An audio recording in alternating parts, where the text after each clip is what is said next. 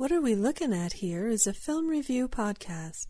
There will be significant spoilers in every episode, so if you haven't seen the movies I'm discussing, please do pause here and go see them before continuing. I talk about all kinds of films and all kinds of topics, so some content may not appeal to you. You can check out the content warnings in the show notes and decide if this episode is right for you.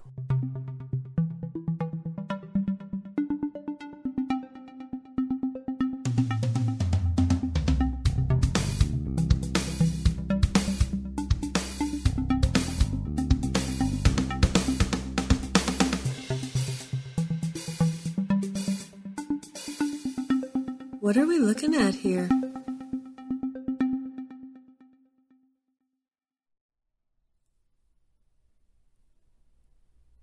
Hi, everybody. Welcome to the show. Today we're looking at M. Butterfly and how our expectations can overshadow reality. In M. Butterfly, French diplomat Rene Gallimard becomes infatuated with an opera singer, Song Li Ling. Song fosters a romantic relationship with Rene in order to spy on him for the Chinese government. She manipulates Rene into sharing secret information by telling him that she, and eventually their child, are being coerced. They work together to feed information to the Chinese government, ostensibly to protect their son, who Song tells Rene is in China under threat from said government. Ultimately, Rene is caught sharing secrets and brought to trial, where Song arrives and is in fact a man. Apparently, Rene did not realize that in Chinese opera at the time, all parts, male and female, were traditionally played by men. He also somehow did not realize that the person with whom he had shared a hundred intimate moments was not actually a woman. Song has developed feelings for Rene after creating this romantic relationship with him, and after the trial, en route to prison, he confesses his love to Rene only to be brutally rejected. In the end, Song is alone, and Rene takes his own life. So this is a tragedy then. Yeah, it's it's not a cheery ending. I'm not saying that Rene should have been glad to have been fooled by a Chinese spy or that it feels great to realize that your partner is not being honest with you, or that in fact you don't even really have a child together. I'm also not saying that getting to know someone, however closely, would change your sexual preferences. But I want to look at something that Song tells her handler. She tells her handler that men make better women than women do, because men know what men want. What does this mean for Rene, or indeed for any of us? On one hand, we may think, Gosh, Rene, you're kind of a dork. How can you literally have sex with a person and not realize that they're a man instead of a woman? It's like the punchline of some r slash bad women's anatomy joke. How can you betray your country for years without ever verifying that the child you've been told about is really yours? In all the long time that you've spent with this person, there was never a time when something they said sounded a bit off? No clues to the truth? No notion that something was being held back? But on the other hand, M. Butterfly is loosely based on a true story. The diplomat in question was fooled for 20 years. Whatever Song Li Ling did in the movie, it worked about the same as it did in real life. This may just be a reflection on the real Rene's dorkness, but then again, espionage and undercover work are done all the time with consistent success. Clearly, people are easier to fool than they want to admit. And one of the reasons for that just might be that Song is right. Song pretends to be a woman for Rene, but not by just saying, I'm a woman and wearing feminine makeup. Song pretends, as he explains to his handler, to be the kind of woman that men like, which as a man he understands very well.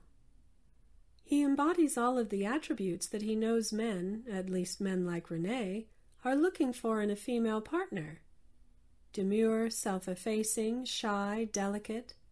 so modest that she doesn't even want to reveal her body to her own partner, sexually generous while asking for little in return, giving only the most rudimentary glimpses of personality or tastes or feelings, focusing typically on what Rene is like, on what Rene prefers, on what Rene is feeling or needs or wants. Song basically is no more fleshed out than the opera characters he plays on stage. But it was this character, this feminine being whose complexity was limited to only those things that piqued Rene's curiosity, and whose personality was whatever the opera's plot called for and nothing more. This character was the one that Rene had become infatuated with. He hadn't wanted a real person. He wanted a person who was really like the one dimensional, hyper feminine caricature he had seen on stage. And Song played that part for Rene for years. What did that mean for Song then? He developed feelings for Rene, who was always exactly himself, because why would he not be? But in the end, Rene's feelings for Song, whatever they may have been before Song's big reveal, were apparently switched off like a faucet. Again, I'm not saying a guy wouldn't feel betrayed and confused. I'm just saying, how can you spend years getting to know a person and without that person having become vicious at all, just suddenly not feel anything for them anymore? Even if the love was suddenly complicated by feelings of betrayal, how could it just abruptly disappear? Perhaps Rene only loved this one dimensional feminine character the way you might love a beautiful vase. If the vase is broken, you might miss having it around, but you don't really care about it. You just buy a new vase and appreciate it instead. But Rene doesn't seem to realize that his love for Song was for a one dimensional character. He seems to feel that his love for who he thought was a woman was completely real. He was so caught up in the fulfillment of his expectations of femininity that his feelings couldn't even translate to the real world and to the real person who had, in fact, been there with him the whole time. He's upset about his partner being a spy, sure. But his betrayal is also about having that caricature, that fulfillment of expectations, taken away. It wasn't Song Rene loved but rather a set of culturally tailored gender characteristics. Of course, this is an extreme case. Finding out your partner with whom you thought you had a child is in fact a completely different gender is quite a reality adjustment. But Song wasn't wrong. He knew exactly what sort of woman Rene would be looking for, because he knew that people look for what they expect to find. And if they don't find what they expect, then they decide the person or item is in some way faulty. And if they do find what they expect, they'll be literally blind to the hidden things that don't fit into their preconceived notion. There are, hopefully, any number of men and women who prefer real partners with real feelings and personalities and wants of their own. But how much of our initial attraction to a partner isn't necessarily physical or superficial, but is guided by what we expected to see? For instance, how appealing do we find Song? She's so beautiful and charming and sweet and shy, and because she's those things, she seems particularly good and trustworthy and loving and valuable. We look at John Lone's depiction of the female Song as a triumph of acting. See how feminine he looks, how convincing. But he isn't even playing someone with real depth. We only get a glimpse of real emotion or complexity when we see Song with her handler, and we put it in the context of her duplicity, as though for this woman to be a spy is the only way that her presentation is a facade. Ultimately, John Lone's Song is convincing because he so thoroughly captures what we feel is feminine.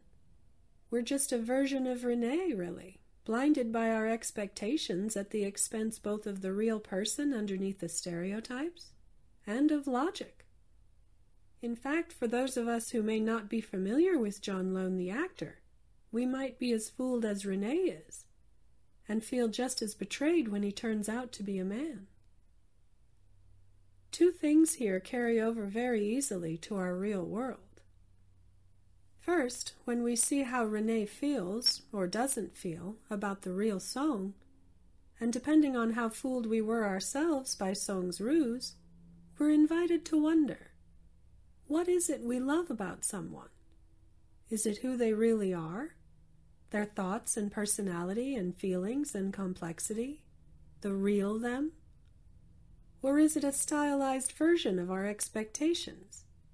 Expectations about gender, sexuality, vulnerability, finances, life goals, etc., etc. Would we feel more betrayed if our partner turned out to be a spy?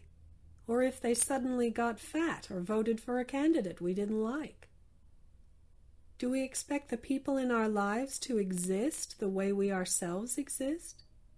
Or do we expect them to behave like programmable items for us to summon and dismiss and judge, according to whether or not we're pleased with them in that moment? Are we so wrapped up in our expectations that we see reality itself as a betrayal?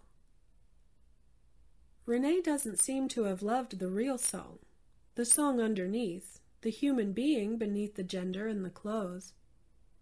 When Song points out to Rene that he is in fact still the same person that Rene had fallen in love with, Rene disagrees, because ultimately he had fallen in love only with the facade. If we were in Rene's shoes, would we feel as he does? Would we love our partner for their qualities that transcend the physical or the cultural?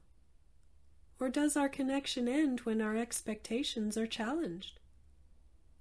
Obviously, if someone in our life becomes abusive or dishonest, then our connection to them should probably be significantly altered. But when we look at someone, at our partner, do we really see them? Or do we only see what we want to see? Do we like who we like because we like them? Or because they fit what we expected to experience? Do we dislike who we dislike because of something inherently bad about them? Or because they don't fit into the categories we had carved out for them? Second, if Rene, if the real Rene, can be fooled into thinking his partner is a different gender and that they have a child together, and that it's totally okay to sell government secrets for love of someone he clearly didn't know as well as he thought he did, then any of us can be similarly fooled. What does that mean for us? Are we too wrapped up in our expectations to see reality at all? What if someone comes along who's really dangerous? How will we know? we clearly might not have the assessment tools we think we do. So, should we err on the side of caution? Mistrust everyone? Or is that what our expectations are in the first place? An inherent mistrust of what we might be seeing, of who we might be meeting. So our heads just put a pretty, perfectly curated picture on everything in advance, so that we don't have to take a chance on really opening up to someone we're not sure we can ever really know? Do we allow our expectations to overshadow reality as a defense mechanism? So that when the inevitable betrayal happens, we can turn our hearts off like faucets? Dismissing the real people around us with whom we might otherwise be truly happy. Assuming, of course, that they know the real us.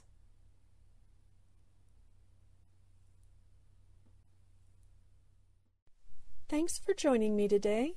If you enjoyed it, please spread the word. If you want to check out my other content, you can visit my website at www.smrcooper.com. I hope you have a good week and that things go your way. And if you get a chance, watch a movie.